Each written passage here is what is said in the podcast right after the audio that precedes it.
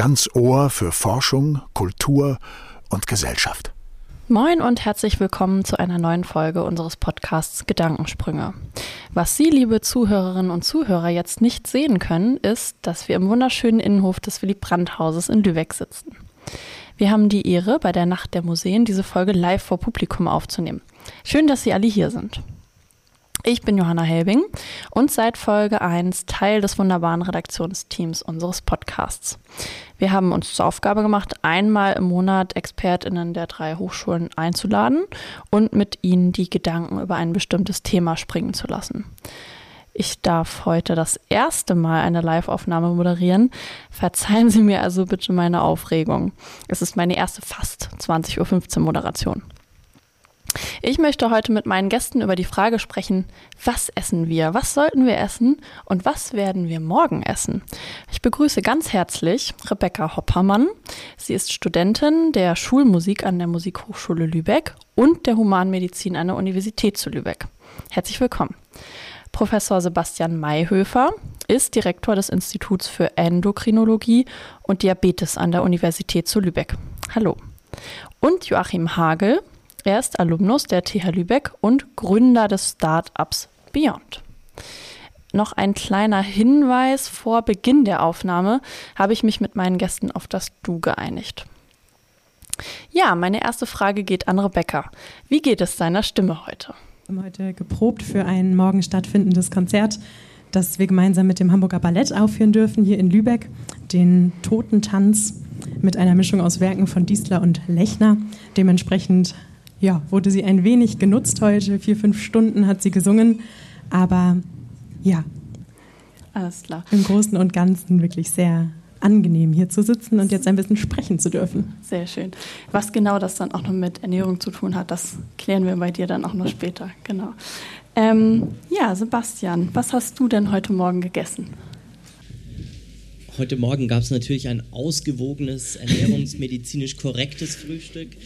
Es war von allem ein bisschen was dabei. Also eine, eine bunte, bunte Mischung, bisschen, bisschen Obst, bisschen Gemüse. Ein Brötchen darf natürlich nicht fehlen. Und das Frühstücksei. Sehr schön. Das klingt ausgewogen, würde ich auch sagen. Ich bin keine Expertin, aber klingt gut, klingt sehr lecker. Ja, Joachim, ähm, als Gründer des Startups Beyond hast du einen Koffeinriegel entwickelt. Trinkst du trotzdem noch Kaffee morgens? Ja, auf jeden Fall. Also den morgendlichen Kaffee, den lasse ich mir auf jeden Fall nicht nehmen. Okay, sehr gut. Jetzt sind wir alle erstmal akklimatisiert. Rebecca, ähm, ich hatte ja schon erwähnt, du studierst ähm, Schulmusik an der Musikhochschule und bist in den Endzügen deines Humanmedizinstudiums. Mm, Im Vorgespräch hast du gesagt, dass du dir auch mal vorstellen kannst, in Richtung musizierenden Gesundheit zu gehen. Ähm, was ist so spannend daran und welche Rolle spielt die Ernährung dabei? Die Schnittstelle ist natürlich wahnsinnig groß. In fast allen Bereichen der Medizin findet man auch wieder Dinge, die man auf bestimmte Probleme, die MusikerInnen entwickeln können im Laufe des Studiums, aber auch hinterher im Berufsleben anwenden kann. Und ja, daraufhin, ähm, gerade durch diese Schnittstelle, die sich durch meine Studiengänge entwickelt, ähm, war das Thema natürlich naheliegend und dran vorbei wäre ich nicht gekommen. Wir haben hier im letzten Jahr das Institut für musizierende Gesundheit gegründet an der Musikhochschule in Kooperation mit dem Universitätsklinikum zu Lübeck. Und ja, Ernährung ähm, spielt insofern eine riesige Rolle, als dass gerade als musizierenden Medizinerin oder auch als Studentin der Musik natürlich ein Tagesrhythmus anders verläuft als der Rhythmus, den man beispielsweise in einem normalen Klinikalltag verfolgt. Man hat keine geregelten Tages- und Nachtzeiten, man tritt häufig auf, wenn andere schlafen mhm. ähm, und probt zu Zeiten, an denen vielleicht die Familie zu Hause zu Abend ist. Und dementsprechend muss man sich notgedrungen früher oder später mit diesem Thema sehr genau auseinandersetzen. Und viele Musikstudierende sind seit langem auf der Suche nach einem guten Ernährungsalgorithmus für sich selbst, testen vieles aus und kommen häufig zu einem weniger zufriedenstellenden Ergebnis, als ich das aus der Klinik und von mhm. anderen Medizinstudierenden kenne. Mhm. Ja. Ähm, Sebastian, das kennst du ja aus deinem Klinikalltag, dass du viele Menschen begleitest. Ähm, kannst du ein bisschen von deiner Arbeit äh, in der Klinik erzählen? Ja, gerne. Gerade in Bezug auf die Ernährung ähm, haben wir ja einen wesentlichen Punkt gerade schon gehört. Das ist äh, die Chronobiologie der Ernährung. Also zu welcher Tages- oder Nachtzeit essen und trinken wir? Mhm. Wie wird Nahrung zu unterschiedlichen Tageszeiten aufgenommen und dann äh, vielleicht verstoffwechselt? Wie sättigend sind bestimmte Nahrungsmittel zu bestimmten Tages- oder Nachtzeiten? Das sind Fragen, die ähm, teilweise bereits untersucht werden, aber da ist noch ganz, ganz viel Forschungsarbeit zu leisten, um dann auch wirklich gute Empfehlungen zu geben und dann tatsächlich das zu bewirken, was wir ja ähm, ganz genuin machen wollen, nämlich äh, Gesundheit zu erhalten und Gesundheit wiederherzustellen, wenn sie denn äh, verloren gegangen ist. Und äh, da spielt die Ernährung ganz wesentlichen äh, Punkt und eine ganz wesentliche Rolle. Und gerade in dem Bereich, in dem ich bin, also in der Endokrinologie und in der Stoffwechselmedizin, da haben wir natürlich sehr viel mit Adipositas zu tun, also mit äh, der Fettleibigkeit, die dann negative Gesundheitsfolgen mit sich bringt. Und auf der anderen Seite mit der wesentlichsten oder einer der wesentlichsten Komplikationen und Begleiterkrankungen der Adipositas mit dem Typ-2-Diabetes, also mhm. mit der Zuckererkrankung des modernen Menschen. Und da können wir natürlich über Ernährung und über eine ausgewogene, gesunde Ernährung äh, sehr, sehr viel Gutes bewirken. Auf der anderen Seite ähm, kann man natürlich auch viel äh, Schlechtes bewirken. Und deswegen mhm. ist es wichtig, dass man sich dem Thema widmet und dass man da natürlich auch in die Zukunft guckt. Ähm, wie werden wir uns in 50 Jahren vielleicht alle ernähren? Hoffentlich mhm. möglichst gesund und ausgewogen. Da kommen wir auf jeden Fall gleich auch nochmal drauf zu sprechen. Ich kann mir vorstellen, dass nicht jeder weiß, was Endokrinologie ist. Magst du das nochmal einmal erklären? Also die Endokrinologie ist die Lehre von den Hormonen. Wir wissen, ähm, dass äh, im Endeffekt nahezu jede Funktion im menschlichen Körper über Botenstoffe reguliert wird und äh, Hormone sind nichts anderes als Botenstoffe, die von Drüsen irgendwo im Körper ausgeschüttet werden und dann über den Blutstrom ähm, verteilt werden in, im System sozusagen und die dann irgendwo an Rezeptoren binden oder aufgenommen werden und an einer ganz anderen Stelle des Körpers dann tatsächlich äh, einem bestimmten bestimmten Effekt haben und ein bestimmtes Signal geben. Also die Lehre von diesen Signalkreisläufen und von diesen Regelprozessen, das ist die Endokrinologie und äh, das betrifft im Endeffekt alle Funktionen. Also ob das jetzt die äh, Schilddrüsenfunktion beispielsweise ist, ob das die Hunger- und Appetitregulation ist, ob es der Zuckerstoffwechsel ist, ob es die Geschlechtsfunktion ist, ob es die äh, Stressachsen sind. All diese Dinge werden von Hormonen äh, reguliert. Also ein sehr äh, buntes Spektrum in der Endokrinologie. Mhm. Ja. Sehr gut. Ähm, Joachim, du hast ja einen Energieriegel entwickelt. Kannst du uns einmal erzählen, wie du auf diese Idee gekommen bist? ähm, ja, wie viel Zeit hast du? Äh, äh, ich habe mich eine ganze Zeit lang nicht gerade gesund ernährt, also Tiefkühlpizza, gerade während des Studiums, wenn es dann in die Lernphase geht, Tiefkühlpizza, Energy Drinks, ähm, ist natürlich auf Dauer dann Raubbau am Körper. Und äh, irgendwann wollte mein Körper dann die Schecks einlösen, die ich ihm ausgestellt habe. Und da habe ich mir dann eine Autoimmunerkrankung eingefangen. Hm. Und musste dadurch halt äh, Ernährung und mein komplettes Leben einmal komplett umstellen. Viel Sport, gesunde und ausgewogene Ernährung. Ähm, aber Energy Drinks sind schon geil, passten da aber natürlich nicht in die Ernährung rein. Gesund und ausgewogen. Und äh, da bin ich auf die Idee gekommen, ein das Ganze in fester Form und in gesund zu machen. Und da habe ich dann halt mit einer Ernährungswissenschaftlerin zusammen einmal den Riegel entwickelt und äh, ich zitiere nochmal, aus ernährungsphysiologischer Sicht gilt dieser Riegel sogar als gesund. Mhm. Sehr schön. Also könntest du den Riegel auch den PatientInnen zum Beispiel von Sebastian empfehlen? Ja, das muss er selbst entscheiden. Also da will ich mich nicht einmischen. Genau. Ähm, Sebastian, könntest du dir vorstellen, beziehungsweise was ist in deiner täglichen Arbeit auch in der Beratung so wichtig, ähm, wenn du mit deinen Patientinnen arbeitest? Also ich glaube, das Wichtigste ist zunächst einmal, dass äh, ja, den, das, die Fragestellung zu, zu verstehen. Das heißt, warum kommen Menschen zu mir, zu meinem Team in die Sprechstunde? Mhm. Was ist da tatsächlich das Problem? Und wenn es dann äh, um eine Stoffwechselerkrankung wie den Typ-2-Diabetes geht, dann äh, haben wir da natürlich äh, ganz vielfältige Möglichkeiten, äh, tatsächlich äh, zum einen die Stoffwechselregulierung zu verbessern und zum anderen aber natürlich auch die Ernährung damit einzubeziehen. Ähm, was wir jetzt nur mal als Beispiel für den, für den Typ 2 Diabetes immer super finden, also Patienten finden es nicht so gut, Wir finden es äh, aber tatsächlich richtig klasse. Das sind sogenannte Hafertage. Das heißt, es gibt für zwei Tage äh, dann tatsächlich nur Hafer und den sollte man dann auch nicht mit Milch kochen, sondern äh, mit Wasser kochen. Also das, was man äh, so vornehm als Porridge bezeichnet. Ähm, andere sagen Haferschleim dazu. Das ist dann äh, die nicht so nette Bezeichnung. Aber ähm, das, was dahinter steckt, ist, dass wir wissen, dass im Hafer bestimmte Ballaststoffe sind, Beta-Glucan zum Beispiel, ähm, was einen ganz deutlichen und dramatischen Effekt auf die Glukosestoffwechsellage hat. Das heißt, die Insulinsensitivität, also die Empfindlichkeit des Körpers auf das eigene Insulinsignal, Signal zur Senkung des Blutzuckerspiegels wird dramatisch verbessert. Und zwar sofort, wenn man äh, mit solchen Hafermahlzeiten mhm. beginnt. Man sollte die nicht süßen, man kann aber andere Dinge machen, damit es ein bisschen besser schmeckt. Also wenn man es ähm, eher morgens isst und dann vielleicht nicht unbedingt herzhaft essen möchte, kann man Zimt dazugeben. Zimt hat Bitterstoffe, die auch insulinsensitivierend wirken. Das heißt, da hat man dann so eine Doppelwirkung im Endeffekt. Und das funktioniert ganz hervorragend. Nachmittags kann man oder mittags kann man dann auch äh, bestimmte Kräuter mit Bitterstoffen dazusetzen und dann, ähm, dann klappt es ganz gut. Und ähm, wir sehen tatsächlich im stationären Bereich, wenn wir Patientinnen so behandeln, dass wir den Insulinbedarf, wenn denn die Menschen Insulin benötigen, mhm. von extern, dass wir den Insulinbedarf im Endeffekt ab dem ersten Behandlungstag um äh, pauschal 50 Prozent reduzieren sollten, damit es nicht zu Unterzuckerungen kommt. Also das ist wirklich ein sehr potentes Mittel, was wir da einsetzen können. Und äh, der Effekt hält dann so zwei, drei Wochen an, bei manchen Leuten ein bisschen länger. Ähm, aber wenn wir alle in Deutschland einmal pro Monat Hafertage machen würden, dann ähm, hätten wir äh, vor dem Hintergrund einer Diabeteserkrankung eine deutliche Reduktion der Medikamente, die wir einsetzen müssen. Also mhm. wir können da mit Ernährung und mit einer ja, cleveren Ernährung tatsächlich sehr, sehr viel bewirken und das ist eine spannende Aufgabe, denke ich. Mhm. Und jetzt geht es so richtig in den Austausch. Ich habe gesehen, du hattest dich, wolltest direkt darauf reagieren und Rebecca dann auch. Ähm, ja, ich bin ja auch großer Fan von Haferflocken, ähm, gerade als Sportler. Ne? Morgens 100 Gramm Haferflocken, 100 Gramm Magerquark, 100 Gramm Skier, plus 100 Gramm Obst. Äh, zählt Obst denn auch als Süßungsmittel?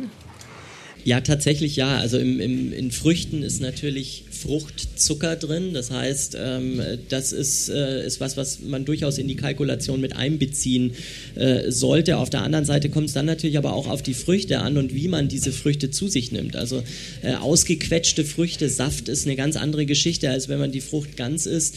Und da äh, kann man sich zum Beispiel die Blaubeeren anschauen. Auch in der Schale der Blaubeeren sind äh, bestimmte Stoffe drinnen, die äh, tatsächlich auch hier wieder Insulin insulinsensitivierend wirken. Das heißt, hier hätte man dann auch nochmal einen zusätzlichen äh, Effekt, hat relativ wenig Fruchtzucker.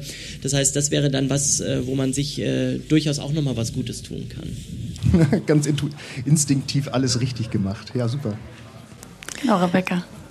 Und wo du schon davon sprichst, das sowohl therapeutisch als auch in der Prävention einzusetzen, gibt es da irgendwie schon große ähm, Vorgehensweisen, große Pläne, das Ganze weiter präventionstechnisch auszubauen? Denn daran hapert es ja eigentlich.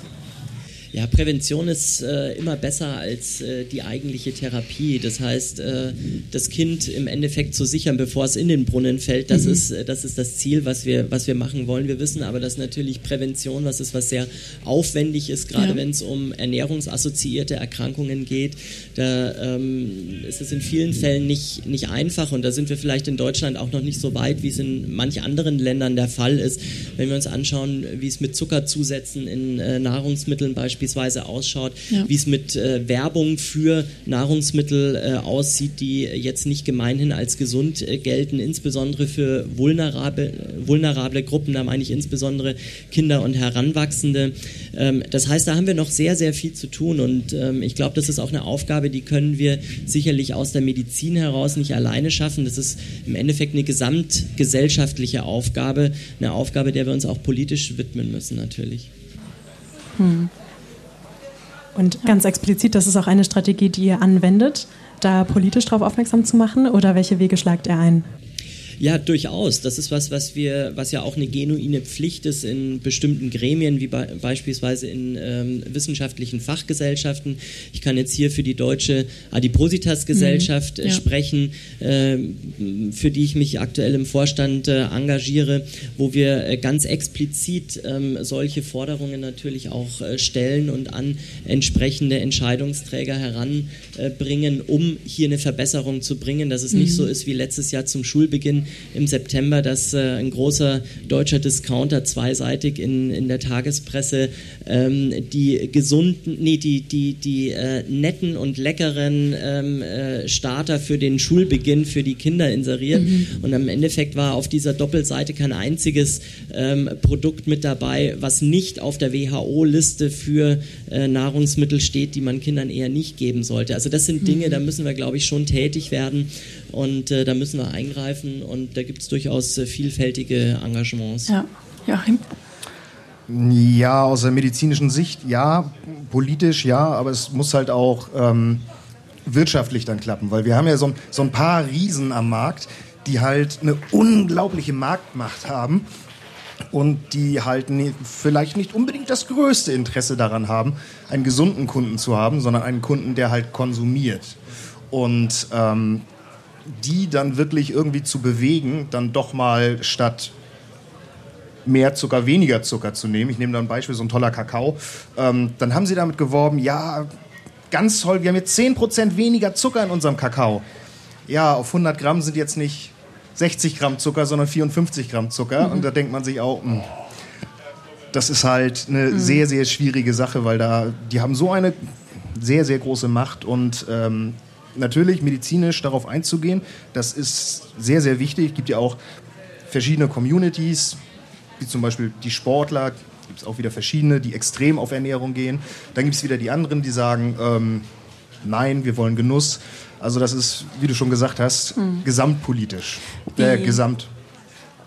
Ich glaube, da können wir viel von, von unseren Nachbarn lernen. Also wenn wir beispielsweise nach England schauen, ähm, dort äh, wurde, wurde ein Konzept eingeführt, dass äh, der Zusatz von Zucker in Nahrungsmitteln ähm, je nachdem, wie hoch dieser Zuckeranteil ist, äh, eine entsprechend hohe oder niedrige Steuer bedeutet. Und ähm, wenn man jetzt eine eine Flasche Cola in England kauft und eine Flasche Cola in Deutschland kauft, dann wird man feststellen, dass die, wenn man die direkt nebeneinander verkostet, dass die unterschiedlich süß schmecken. Und das hat genau damit zu tun. Es gibt äh, sehr gute Analysen, die zeigen, wie der Zuckergehalt, natürlich nicht auf einen Schlag, aber äh, peu à peu runtergeht in Softdrinks äh, in UK im Moment ähm, was mit solchen Instrumenten zu tun hat. Das kann man nicht von heute auf morgen machen und das ist auch gar nicht das Ziel, ähm, sondern das kann man Schritt für Schritt machen und dann äh, gewöhnt man sich sozusagen auch an einen anderen Süßgrad und äh, damit äh, verliert man den Genuss an dem Konsum des entsprechenden Lebensmittels nicht.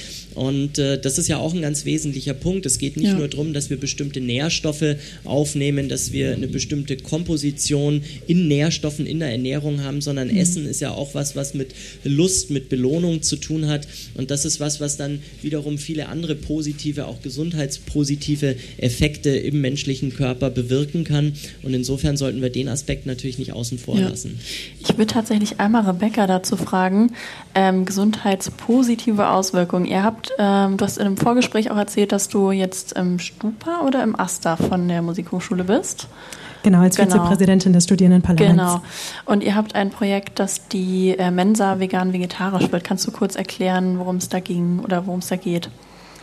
Gerne. Und warum? Ähm, Ende letzten Jahres ähm, kam der Vorschlag im Stupa auf, die Mensa, die bislang alles anbietet, drei Gerichte pro Tag, vegetarisch bzw. sogar vegan, größtenteils ähm, auszulegen und in diese Richtung zu lenken, da sich viele Personen im Stupa mit Nachhaltigkeit, mit Ressourcenverteilung etc.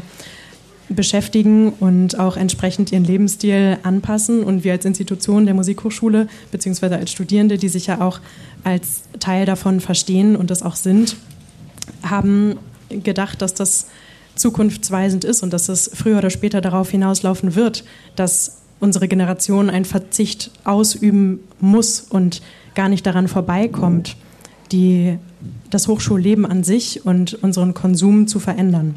Mhm. Und dann ja, kam, kam dieser Antrag und das gesamte Stupa stimmte zu. Der AStA zog nach, das Präsidium der Musikhochschule ebenso, der Senat. Und jetzt sind wir auf einem sehr guten Weg, wollen natürlich alle mit ins Boot holen. Es gibt mhm. auch Gegenstimmen, also wir haben viel darüber diskutiert in den letzten Monaten ähm, uns, glaube ich, auch auf einer sehr guten und sehr kommunikationsausgeglichenen Basis miteinander verständigt. Zumindest haben wir es probiert. Mhm. Ähm, da jetzt diesen Weg zu finden mit dem Studentenwerk Schleswig-Holstein. Insofern eine Abmachung zu treffen, ein langsames Fortschreiten und ein, ja, eine, eine langsame Vegetarisierung der Mensa voranzubringen, die jetzt schon ziemlich gut angelaufen ist und in den Folgesemestern dann komplett umgesetzt wird. Mhm. Ja.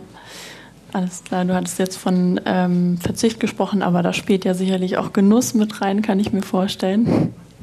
Natürlich. Es ist halt immer die Frage, wo bezieht die Mensa oder das Studentenwerk ja. das Fleisch und den Fisch, der angeboten wird in der Mensa. Ja. Ähm, es ist nicht so, dass primär alle Personen, die dafür gestimmt haben, die Mensa so auszurichten, selbst kein Fleisch oder keinen Fisch konsumieren, aber dass natürlich die Beschaffung, gerade weil eine Mensa auch kostengünstig sein soll mhm. und für jeden ja. erschwinglich, ähm, auf, bestimmtes, auf bestimmte Produkte zurückgreifen muss, weil sie einfach die Wahl gar nicht hat. Und ähm, ja, damit das, glaube ich, ein ganz guter Kompromiss mhm. ist, wenngleich auch wirklich einige Stimmen dagegen sind ja. und ähm, da, ja, glaube ich, einfach noch so ein bisschen Gespräch unter Studierenden stattzufinden hat, bis ja. wir das dann Stück für Stück umgesetzt haben. Okay, also ich verstehe. Also im Studierendenmarkt das zu etablieren, war nicht so schwierig. Wiederum deinen Riegel in den Markt zu bringen, kann ich mir vorstellen, war schwieriger. Kannst du einmal erzählen, wie macht man das eigentlich als Startup-Gründer? Ähm, ein Lebensmittelprodukt auf den Markt zu bringen? Puh, ja, wo fange ich an, wo höre ich auf? Ähm, ja, als erstes braucht man natürlich einen Prototypen. Da kocht man dann in der eigenen Type, äh, Küche, bis die Frau dann irgendwann schimpft und sagt, äh, sau mir das nicht weiter ein. Mhm. Ähm, viel getestet, viel ähm, ausprobieren und äh, dann natürlich irgendwann einen Produzenten suchen. Das dauert dann auch noch mal ein halbes Jahr, Unternehmensgründung. Und wenn man dann alles irgendwann zusammen hat, dann versucht man über irgendwelche Vertriebskanäle dann möglichst großen Umsatz zu machen, dass man dann halt auch weiter existieren kann. Also mhm. am besten funktioniert natürlich TikTok, Insta. Aber ähm, das ist halt ganz, ganz verschiedene Strategien, wie man dann da rangehen möchte. Aber im Grunde genommen Prototyp, Produzenten suchen oder selber produzieren, wenn man gut ist. Und dann geht es auf den Markt. Mhm. Und dann mal gucken, was passiert. Und wie läuft es aktuell? Ähm, ja, wir haben uns entschieden, ähm, vom Markt zu gehen, mhm. weil äh, es ist halt unglaublich schwierig für ein kleines Start-up, das halt auch sehr, sehr im Vergleich zu Mitkonkurrenten ein sehr, sehr begrenztes äh, Kapital hat. Ähm, wir haben es nicht geschafft, uns da zu etablieren. Also, mhm. falls irgendwer Interesse hat, hier Nahrungsmittel auf den Markt zu bringen, ähm, können Sie gerne schon mal so einen mittleren sechsstelligen Bereich nur fürs Marketing zur Seite mhm. legen. Mhm. Und äh, dann kann es funktionieren, aber äh, es ist halt schwierig, wenn man noch viele Mitkonkurrenten hat, beziehungsweise sich dann auch wirklich von den Mitkonkurrenten abzuheben. Mhm. Und äh, der Kunde ist halt auch mittlerweile sehr nahrungsmittelsensitiv. Also die gucken wirklich drauf, was da drin ist und hinterfragen auch und kritisieren dann auch mal nett, mal nicht so nett. Mhm. Ähm, ja, so viel dazu. Mhm. Okay. Ähm, ja, wenn du dir das wünschen könntest, Sebastian, wie sollten die Menschen in Zukunft denn essen? Was sind da deine Vorstellungen, deine Pläne? Hast du Pläne? also ich glaube, die die Vorstellung ist natürlich sehr vielschichtig. Wir, wir können das äh, auf globaler Ebene uns anschauen, wir können es aus einer mhm. gesundheitlich-medizinischen Ebene betrachten, wir können es aus einer philosophischen Ebene äh, heraus ja. betrachten. Ich denke, das, was der Wunsch wäre, ist, dass wir die beiden großen Volkskrankheiten, mit denen wir aktuell konfrontiert sind, nämlich die Adipositas und der Typ-2-Diabetes, ähm, dass wir das adressieren und dass wir das natürlich mit unserer Ernährungsform mhm. auch äh, adressieren. Das heißt, eine äh, Ernährungsform finden, die sowohl was den Energiegehalt, also die äh, schlichten Kalorien angeht, aber dann natürlich auch was die Zusammensetzung der Ernährung angeht, ähm, so ausgewogen und vollwertig ist, dass es mit einem sehr langen, sehr gesunden und auch sehr glücklichen Leben vereinbar mhm. ist. Und auf der anderen Seite haben wir aber natürlich schon auch die Pflicht, dass wir mit unserer Ernährungsform unseren Planeten in gewisser Weise auch noch äh, berücksichtigen. Das heißt, äh, hier werden wir uns in den nächsten Jahren sicher sehr viel mehr hin zu einer äh, mehr pflanzenbasierten Ernährung mhm. Entwickeln und entwickeln müssen. Ich glaube, das ist dringend erforderlich. Ja. Ob das dann vegan sein muss, bin ich mir ehrlich gesagt nicht so ganz äh, sicher. Äh, das muss, äh, muss aber jeder natürlich für sich selbst mhm. ähm, äh, dann beantworten. Also eine Ernährungsform, ähm, wo man vielleicht bestimmte Dinge dann doch als Supplemente noch zuführen äh, muss, um auf sehr lange Frist dann ähm, von allem genug zu haben. Weiß ich nicht, ob das was ist, was die Natur von Haus aus so vorgesehen hat. Wahrscheinlich, wahrscheinlich nicht in äh, Zeiten, bevor es Fabriken für solche Supplemente gab. Aber ähm, das bedeutet nicht, dass wir äh, nicht hin zu einer äh, doch mehr pflanzenbasierten Ernährung äh, gehen sollten und gehen werden und äh, dass wir natürlich auch darauf achten, man kann sich auch mit pflanzlicher Ernährung, äh, sag ich jetzt mal, ungesund ernähren. Das heißt, auch Fall. hier äh, müssen es natürlich hochwertige Nahrungsmittel mhm. sein, die dann, die dann entsprechend konsumiert werden. Mhm. Welches Supplement hast du abgesehen von dem Vitamin B12 im Kopf? Also Vitamin B12 ist natürlich ein, ist ein ganz wesentliches äh, Supplement, aber wir haben ja äh, insbesondere viele Mikronährstoffe, die jetzt von den äh, Vitaminen sich äh, nochmal noch mal in gewisser Weise unterscheiden äh, können, ähm, wo wir, ähm, wenn wir in gut Zink, äh, Selen, das sind jetzt so die, das sind jetzt so eher die, die größeren äh, Gruppen, aber wir haben natürlich verschiedene kleinste ähm, äh, Mikronährstoffe äh, und äh, Spurenelemente, die wir ähm, über eine rein pflanzlich basierte Ernährung häufig nicht äh, in der Menge zuführen können oder so viel können wir nicht essen, um ausreichend zu bekommen ähm, sodass es ja da schon äh, die äh, Empfehlungen gibt, äh, bei einer wirklich rein veganen und strengst veganen Ernährung dann ähm, zum einen äh, ein gewisses Monitoring durchzuführen, auf der anderen Seite dann aber natürlich auch zu supplementieren. Ähm, das sind äh, zumindest die medizinisch-wissenschaftlichen äh, Vorgaben. Inwieweit das dann eine Rolle spielt über einen gewissen Zeitstrang, das ist natürlich noch eine ganz andere äh, Sache. Es wird also sicherlich nicht schädlich sein, äh, wenn man sich ein Jahr oder zwei Jahre mal äh, vegan ernährt. Da wird man sicherlich jetzt nicht in den Mangelzustand kommen. Das ist ja auch was, was unseren Körper auszeichnet, mhm. dass wir gerade in Bezug auf äh, Vitamine, auf Spurenelemente äh, eine gewisse Pufferkapazität haben, wo es sehr lange dauert, bis die Speicher dann tatsächlich äh, erschöpft sind, aber wo es dann natürlich schwierig ist, wenn dann die Speicher eben nicht äh, äh, gefüllt werden und dann vor allem auch nicht mit einer gewissen Geschwindigkeit wieder gefüllt werden. Ähm, das, ist, das ist im Endeffekt der Hintergrund für die Geschichte. Du wolltest auch noch einhaken, Jochen? Ja, zur äh, vegetarischen und veganen Ernährung bin ich grundsätzlich Fan von. Ähm, es, ich habe allerdings vorher noch mal mit dem, vorhin noch mal mit dem Herrn Lindenau gesprochen und der hat tatsächlich ein Steak aus dem Labor essen dürfen.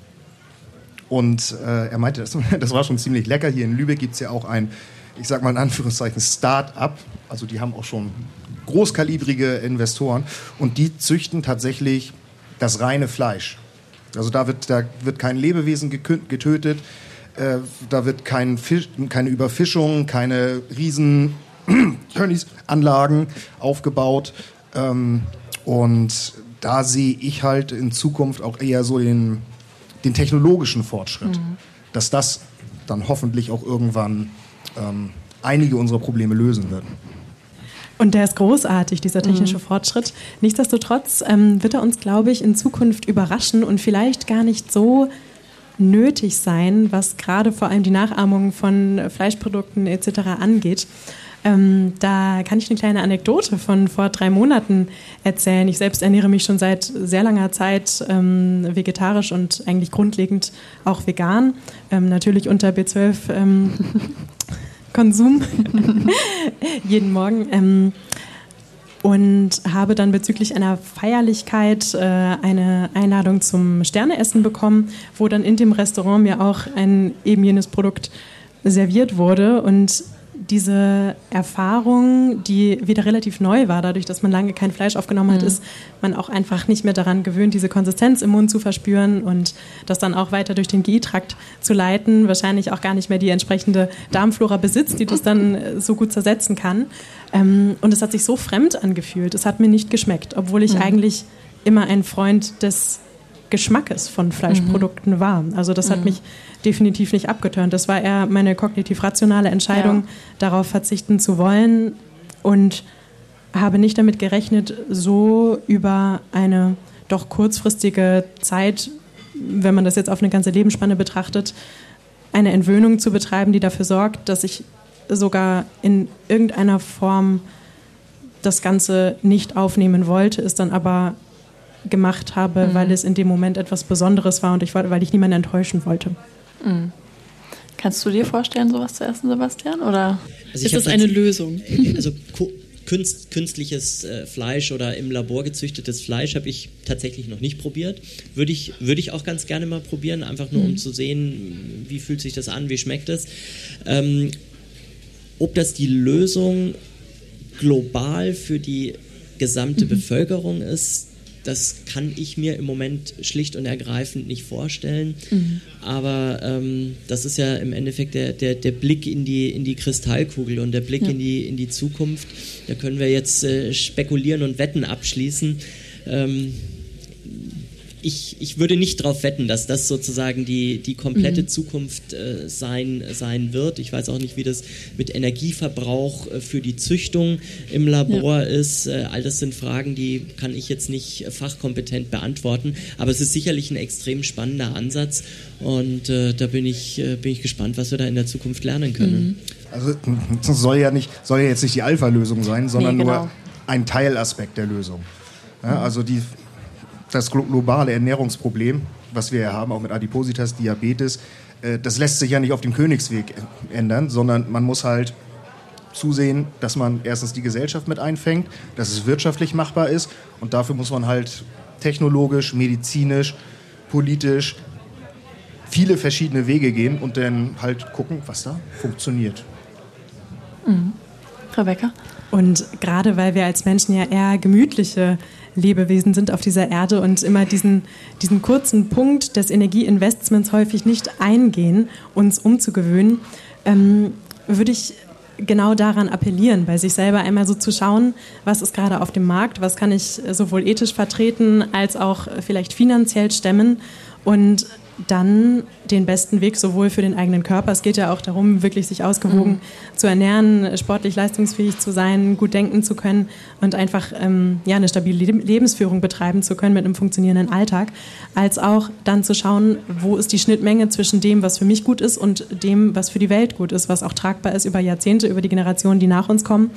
Und dann einmal diesen, diesen diese Investitionen zu betreiben, eine gewisse Gewöhnungsphase auszuhalten, bis dann der Körper genau darauf trainiert ist. Das hat ja auch gar nicht nur was mit Ernährung zu tun. Das ist ja genau das Gleiche in Übeprozessen beim Lernen. Es geht immer um Repetition und um Wiedergabe. Und diese Phase macht vielen keinen Spaß. Andererseits, das Ganze dann wieder zu konditionieren und das ver mhm. zu verknüpfen mit der Emotion Freude, ähm, würde ja einem quasi beibringen, Lernprozesse zu genießen und somit auch diese Umgewöhnungsphase wieder für sich selber als etwas Positives konnotiert darzustellen und dementsprechend ja in jeder Weise ein Gewinn wäre und sich da einmal in dieser Form zu überlisten und zu verstehen, wie funktioniert der Mensch, wie lernt der Mensch und wie kann ich, wenn ich rational betrachte, was die Argumente für und gegen eine bestimmte Sache sind, jeden Lebensbereich so darauf abrichten, dass er am wenigsten Schaden anrichtet und für eine möglichst gesunde, zusammenhaltende, freundliche Gesellschaftsform sorgt. Mhm. Ja, das erinnert mich an unser ähm, Vorgespräch, Sebastian. Wir hatten da auch über ähm, Adipositas gesprochen und ähm, da hattest du das Stichwort Ananas-Diät genannt. Kannst du den Zusammenhang nochmal erklären? Ja, das, ist, das geht so ein bisschen äh, in das, was du gerade ja, äh, gesagt hast. Genau. Ähm, es geht darum, dass wir dauerhafte Veränderungen genau. ähm, herbeiführen, gerade wenn es äh, um eine Ernährungsumstellung oder auf, um die Umstellung auf eine gesunde Ernährung geht. Ich sage immer, das ist der sogenannte Aha-Effekt. Und Aha steht in dem Fall für nichts anderes als ab heute anders und zwar mhm. dauerhaft anders. Bei einer Ananas-Diät, die kann man 30 Tage machen, man wird wunderbar Gewicht verlieren, aber spätestens an Tag 7 freut sich jeder schon äh, irgendwie auf Tag 31, wenn es dann was anderes gibt außer Ananas. Und ähm, das ist was, das, das äh, funktioniert, wenn man jetzt nur mal auf den Endpunkt Gewicht schaut, funktioniert so eine Außenseiter-Diät oder Crush-Diät in aller Regel sehr gut, aber es kommt dann zu einem Rebound-Effekt. Mhm. Das heißt, ähm, man äh, rekompensiert und man überkompensiert im Nachgang und das ist das, was wir alle als Jojo-Effekt ja auch kennen. Ähm, das heißt, äh, der Körper holt sich das Energiedefizit äh, zurück und sagt, naja, jetzt habe ich ja an Reserven schon so viel verloren und weiß, was Schlimmes passieren kann, äh, wenn mein Mensch so was Verrücktes wie eine Diät macht. Ich lege lieber noch mal ein bisschen extra Energie auf mhm. die Seite und unser Fettgewebe ist ja nichts anderes als die beste Speicherform von, von Energie und deswegen funktionieren solche Crush-Diäten in aller Regel nicht nachhaltig und deswegen mhm. geht es eben darum, dass wir eine dauerhafte Ernährungsumstellung erreichen, die dann mit einem gesunden Körpergewicht, mit einem gesunden Stoffwechsel assoziiert ist und die auf der anderen ja. Seite uns aber natürlich, und das ist der Punkt, den du ja auch äh, ausgeführt hast, die äh, uns Genuss bringt. Mhm. Es äh, funktioniert nicht, wenn wir uns ein Leben lang ähm, disziplinieren müssen und kasteien müssen, dass wir eine bestimmte Ernährungsform durchführen, dann wird es nicht klappen und irgendwann wird der Punkt kommen, wo man dann sagt, nee, man macht es jetzt doch wieder anders. Das heißt, wir müssen einen Weg finden, wie wir dann tatsächlich mit kleinen Schritten vielleicht Veränderungen herbeiführen, die dann mit einem glücklichen und genussvollen Leben und Essen und äh, Ernährung zu tun haben. Mhm. Du wolltest da einhaken? Ja, das ist ja genau mein Thema. Ne? ähm, ich habe mit meiner Ernährungsumstellung war ich in meinem örtlichen Fitnessstudio. Ich darf keine Werbung machen, oder? Lieber nicht. Nee, okay, dann. ähm, da habe ich natürlich auch auf die Impedanzwaage und dann geguckt, okay, wie kann ich mein Viszerales, also das Bauchfett, was bei Männern ja so das fieseste ist, was man haben kann, äh, möglichst reduzieren kann. Und äh, es ist tatsächlich so, eine komplette Kalorienreduktion auf 1000 Kalorien und dann mache ich das einen Monat und dann ist gut. Das funktioniert halt nicht. Mhm. Das muss, man muss wissen, wie viele Kalorien man selber braucht, wie, viele, äh, wie weit man dann runtergeht, dann 200, 300 Kalorien äh, runtergehen, dann beschäftigt man sich halt einen Monat damit und wiegt ein bisschen ab. Dann gewöhnt man sich das an. Dann, irgendwann hat man das dann drin, okay, diese 100 Gramm Reis haben so und so viele Kalorien, um und bei. Irgendwann braucht man die olle App nicht mehr. Ähm, mir hat sehr viel Spaß gebracht und auch sehr viel gebracht, weil ähm, man kann natürlich sagen, okay, ich trainiere jetzt ein bisschen mehr im Winter, ne, wenn man dicke Pullis trägt, dann kann man auch ein paar Kalorien mehr raufpacken und zum Sommer dann noch mal ein paar Kalorien weniger, dass man dann die Bikini-Figur hat. Ähm, wenn man da sich mal wirklich zwei, drei Monate mit beschäftigt und auch wirklich mal ein bisschen trackt, ist das einfach drin. Und äh, mir hat das jetzt sehr viel Spaß gemacht und ich weiß auch ungefähr, wie viel Kalorien ich brauche in Trainingsphasen oder halt nicht in Trainingsphasen. Und äh, das, das funktioniert einfach, diese langfristige Umstellung. Ich gehe niemals mehr als 200 Kalorien unter meinen Mindestbedarf. Ja, das ist, ist ja im Endeffekt genau der Punkt. Also, dass man, äh, dass man zum einen eine Analyse macht, wo steht man, was benötigt man und dann aber darauf äh, reagiert. Und äh, diese, diese größeren Auslenkungen sind in aller Regel nicht das, was äh, langfristig dann zielführend ist, sondern lieber langsam in die richtige mhm. Richtung als schnell in die falsche. Ne?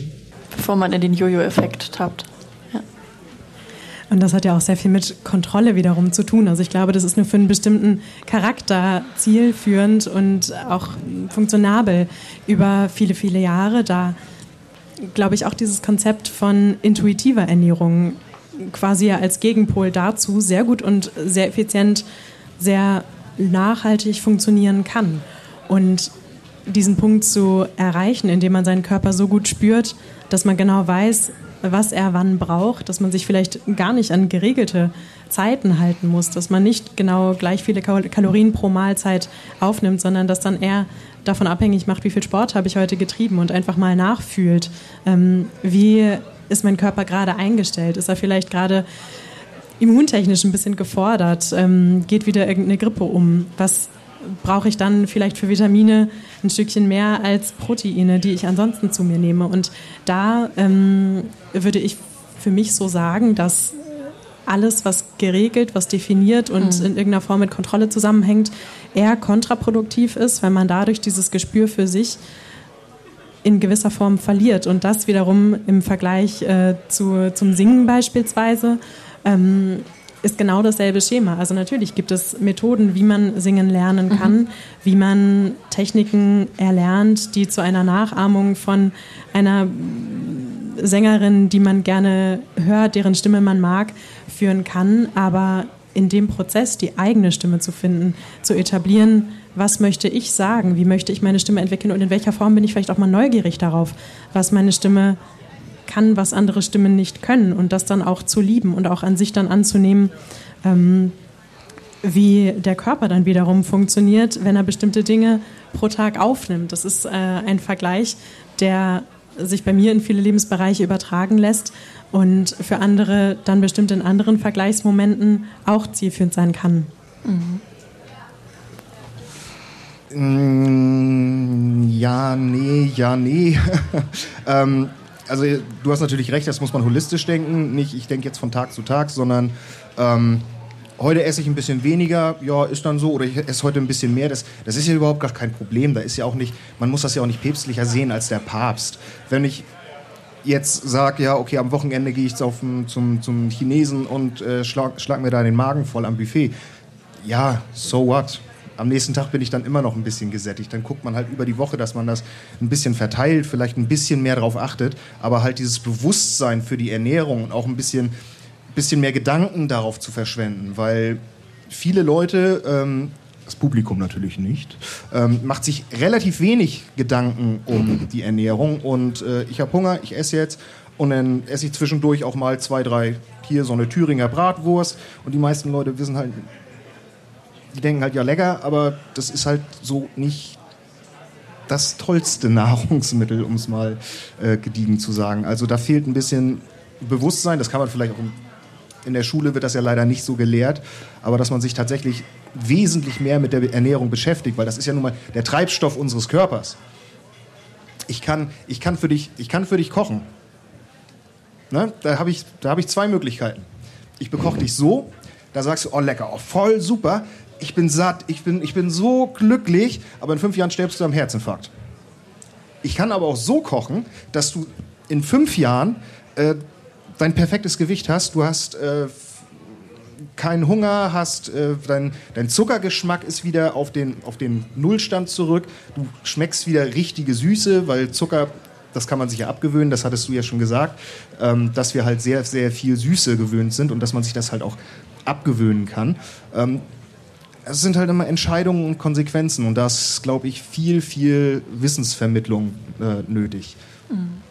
Sebastian, was ist denn überhaupt sättigend? Was passiert im Körper, dass wir Sättigung empfinden? Das sind natürlich Hormone, die das äh, bewirken. Das sind natürlich Botenstoffe, Signale, äh, die insbesondere aus dem Magen-Darm-Trakt, aber auch aus dem Fettgewebe freigesetzt werden und die dann in bestimmten Hirnzentren ein Sättigungsgefühl auslösen. Und dann gibt es äh, tatsächlich noch einen Gegenspieler, das ist ein, ein Hungerhormon, auch das einzige Hormon, was wir kennen, was Hunger generiert. Und ähm, ja, diese, dieses, diese Balance äh, aus diesen äh, Signalen, äh, die macht dann im Endeffekt äh, ein Integral im Gehirn, wo man dann sagt, okay, jetzt habe ich eben Hunger, jetzt möchte ich was essen oder nicht. Und der nächste Schritt ist dann die Übersetzung in eine Handlung. Das heißt, äh, da gibt es dann natürlich noch viele andere Dinge, die, mhm. äh, die da mit reinspielen. Also wenn äh, die Theorie mit diesen Hormonen und mit diesen Signalen äh, das Einzige wäre, dann wäre folgende Situation wahrscheinlich äh, für uns alle ganz einfach, nämlich wir sitzen in einem schönen Restaurant, wir haben die Vorspeise, wir haben die Hauptspeise äh, bekommen und ähm, alle Signalmoleküle, alle Hormone schreien unser Gehirn an, ähm, die Energiespeicher sind voll, du bist satt, du musst nichts weiter essen. Und äh, dann kommt die Bedienung an den Tisch und sagt, ja, Sie müssen in jedem Fall noch äh, die Creme Brûlée äh, probieren, das ist die Spezialität des Hauses. Und äh, alle Signale und die komplette Signalarchitektur sagt uns, nee, ich bin satt, ich brauche das jetzt nicht mehr. Und selbstverständlich essen wir dann die Creme Brûlée und wir werden sie mhm. genießen, weil einfach noch viele andere Dinge äh, dann hier mit eine Rolle spielen in unserer Handlungssteuerung. Das können soziale Faktoren sein, sozialer Kontext. Du hast vorher gesagt, naja, du wolltest es eigentlich nicht essen, hast es aber gegessen, weil du niemanden enttäuschen wolltest oder weil es halt ein besonderer Anlass war. Mhm. Ähm, das können Kosten-Nutzen-Abwägungen sein, das kann Verfügbarkeit sein, das kann die Tageszeit sein. Also wir haben viele, viele weitere Faktoren, die über diese rein homöostatische Hormonregulation hinausgehen, die dann unser Verhalten, unser Essverhalten tatsächlich mit beeinflussen. Und das macht das Ganze ja auch so spannend, dass wir da mhm. vielleicht noch nicht alles ja. wissen, sondern dass es da noch viele Dinge gibt, die wir erforschen können und äh, wo wir dann vielleicht positiven Einfluss nehmen können. Mhm. Rebecca reagiert noch einmal und dann machen wir einmal eine letzte Fragerunde. Ja, mich interessiert besonders diese Schere, die sich ja aktuell auftut zwischen der einen Seite, wir wissen immer mehr über Ernährung und theoretisch haben wir immer die perfektere Möglichkeit, uns komplett ausgeglichen, ausgewogen und ähm, auch noch mit der Welt im Einklang sozusagen zu ernähren. Mhm. Und auf der anderen Seite eine immer höher werdende Rate an Adipositas. PatientInnen ähm, an Kindern, die schon stark übergewichtig zur Schule gehen und ja, wie kommt sowas zustande? Wie gehst du damit um? Also die Adipositas-Welle erklären kann ich nicht. wenn, ich, mhm. wenn ich das könnte, das wäre das wär toll. Ähm, es ist sicherlich ein Überangebot, was wir, was wir haben, insbesondere an äh, Nahrungsmitteln, ähm, die vom Sättigungseffekt beispielsweise mhm. nicht in der richtigen Balance äh, stehen. Ich sage immer, das ist der äh, sogenannte Aha-Effekt und Aha steht in dem also Fall für nichts anderes als ab heute eine, anders und zwar dauerhaft Wir haben anders. sicherlich auch eine gewisse äh, genetische Prädisposition, die hier mit eine Rolle spielt, ohne dass die Adipositas jetzt was ist, was einfach eins zu eins vererbt wird, wie bestimmte andere Erkrankungen vererbt werden können. Aber wir haben sicherlich, und da kennen wir auch einige Genkonstellationen und Polymorphismen, Polymorphismen, die mit einem erhöhten Risiko für die Entwicklung einer Adipositas in bestimmten Situationen einhergeht. Ähm, das heißt, es ist ein sehr, sehr vielschichtiges Geschehen, was dann am Ende des Tages zur, zur Adipositas äh, führt. Und deswegen glaube ich, ist es ganz wichtig, dass wir hier präventiv natürlich auch äh, all diese Einzelfaktoren versuchen zu adressieren. Und du hast es ja vorher mhm. schon gesagt, die Aufklärung und die, das Wissen um äh, das ja. Geschehen ist sicherlich hier ein ganz äh, entscheidender äh, Stichpunkt und ein ganz entscheidendes Mittel, ähm, was wir in die Schulen tragen müssen, aber natürlich auch in die Bevölkerung tragen müssen. Und äh, insofern haben wir da, glaube ich, durchaus auch Chancen, dass wir das dann noch hinkriegen. Mhm. Eine kurze Reaktion und dann noch eine Schlussrunde. Ich beeile mich. Ja, ja das, ähm, die Ursache der Adipositas ist natürlich das Überangebot an billigen Nahrungsmitteln. Und diese billigen Nahrungsmittel sind natürlich auch mit ähm, den günstigsten Produkten produziert. Und das ist Zucker, Salz, Fett. Die sind super günstig. Und ähm, das sieht man auch in Amerika. Ich hatte eine ganz interessante Reportage gelesen. Äh, ärmsten, der ärmste Teil der Bevölkerung hat den höchsten Prozentanteil an, Adipo an Adipositas, damit auch Diabetes. Ähm, wie das dann mit der amerikanischen Krankenversicherung noch ist, das lassen wir mal außen vor. Aber die haben tatsächlich teilweise keine Wahl, als sich mit günstigen, billigen Lebensmitteln, die dann natürlich auch meistens aus Zucker, Salz und Fett bestehen, zu ernähren. Und dadurch bekommen sie halt Übergewicht. Und das zieht sich auch durch ganze Familien, durch ganze Vororte durch. Das ist, wie gesagt, es ist billig zu produzieren, man kann damit schnell Geld machen und ähm, wenn man jetzt nicht ganz so moralisch genordet ist, äh, kann man damit sehr, sehr viel Geld machen und das machen halt auch sehr, sehr viele. Daher ist das, äh, manche haben einfach keine Wahl. Das mhm. ist nun mal leider so. Rebecca, was würdest du dir denn für die Zukunft wünschen? Wie essen wir in Zukunft?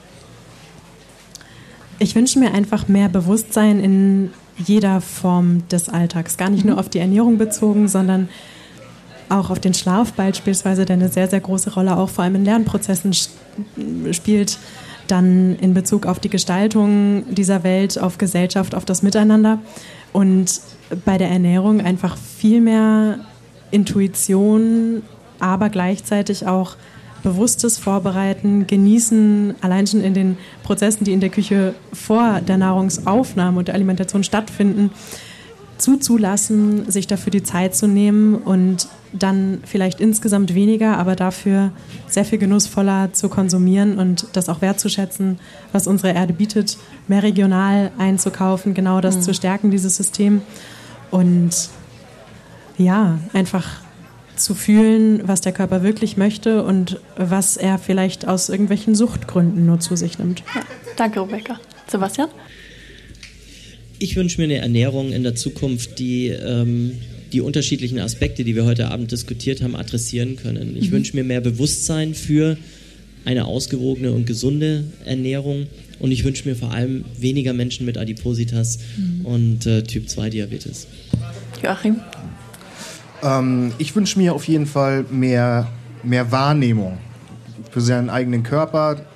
Hast du ja schon gesagt, Schlaf spielt da eine ganz wichtige Rolle, ähm, Stressmanagement und natürlich auch Ernährung. Und äh, was ich natürlich gerne hätte, dass die Leute Spaß am Kochen haben. Weil wenn man Spaß an einer Sache hat, dann macht man sie auch, dann äh, interessiert man sich dafür und äh, man lernt da natürlich dann auch viel besser, wenn man dann natürlich am Ende des Abends ein schönes Gericht zaubert, ist das natürlich ein Erfolgserlebnis. Und wenn das dann noch ähm, aus frischen Zutaten besteht, ähm, ist das natürlich ein Erfolgserlebnis. Also mhm. einfach mehr Wahrnehmung für sich selbst und mehr Achtsamkeit. Ja, vielen, vielen Dank für das tolle Gespräch. Ähm, ich kann übrigens auch sehr empfehlen, äh, Podcasts beim Kochen zu hören, zum Beispiel unseren Podcast. Immer Mitte des Monats, äh, einmal im Monat und auf allen jeglichen Plattformen, die es so gibt für Podcasts. Ja, vielen Dank und einen schönen weiteren Abend noch.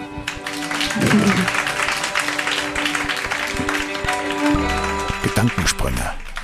Ganz Ohr für Forschung, Kultur und Gesellschaft.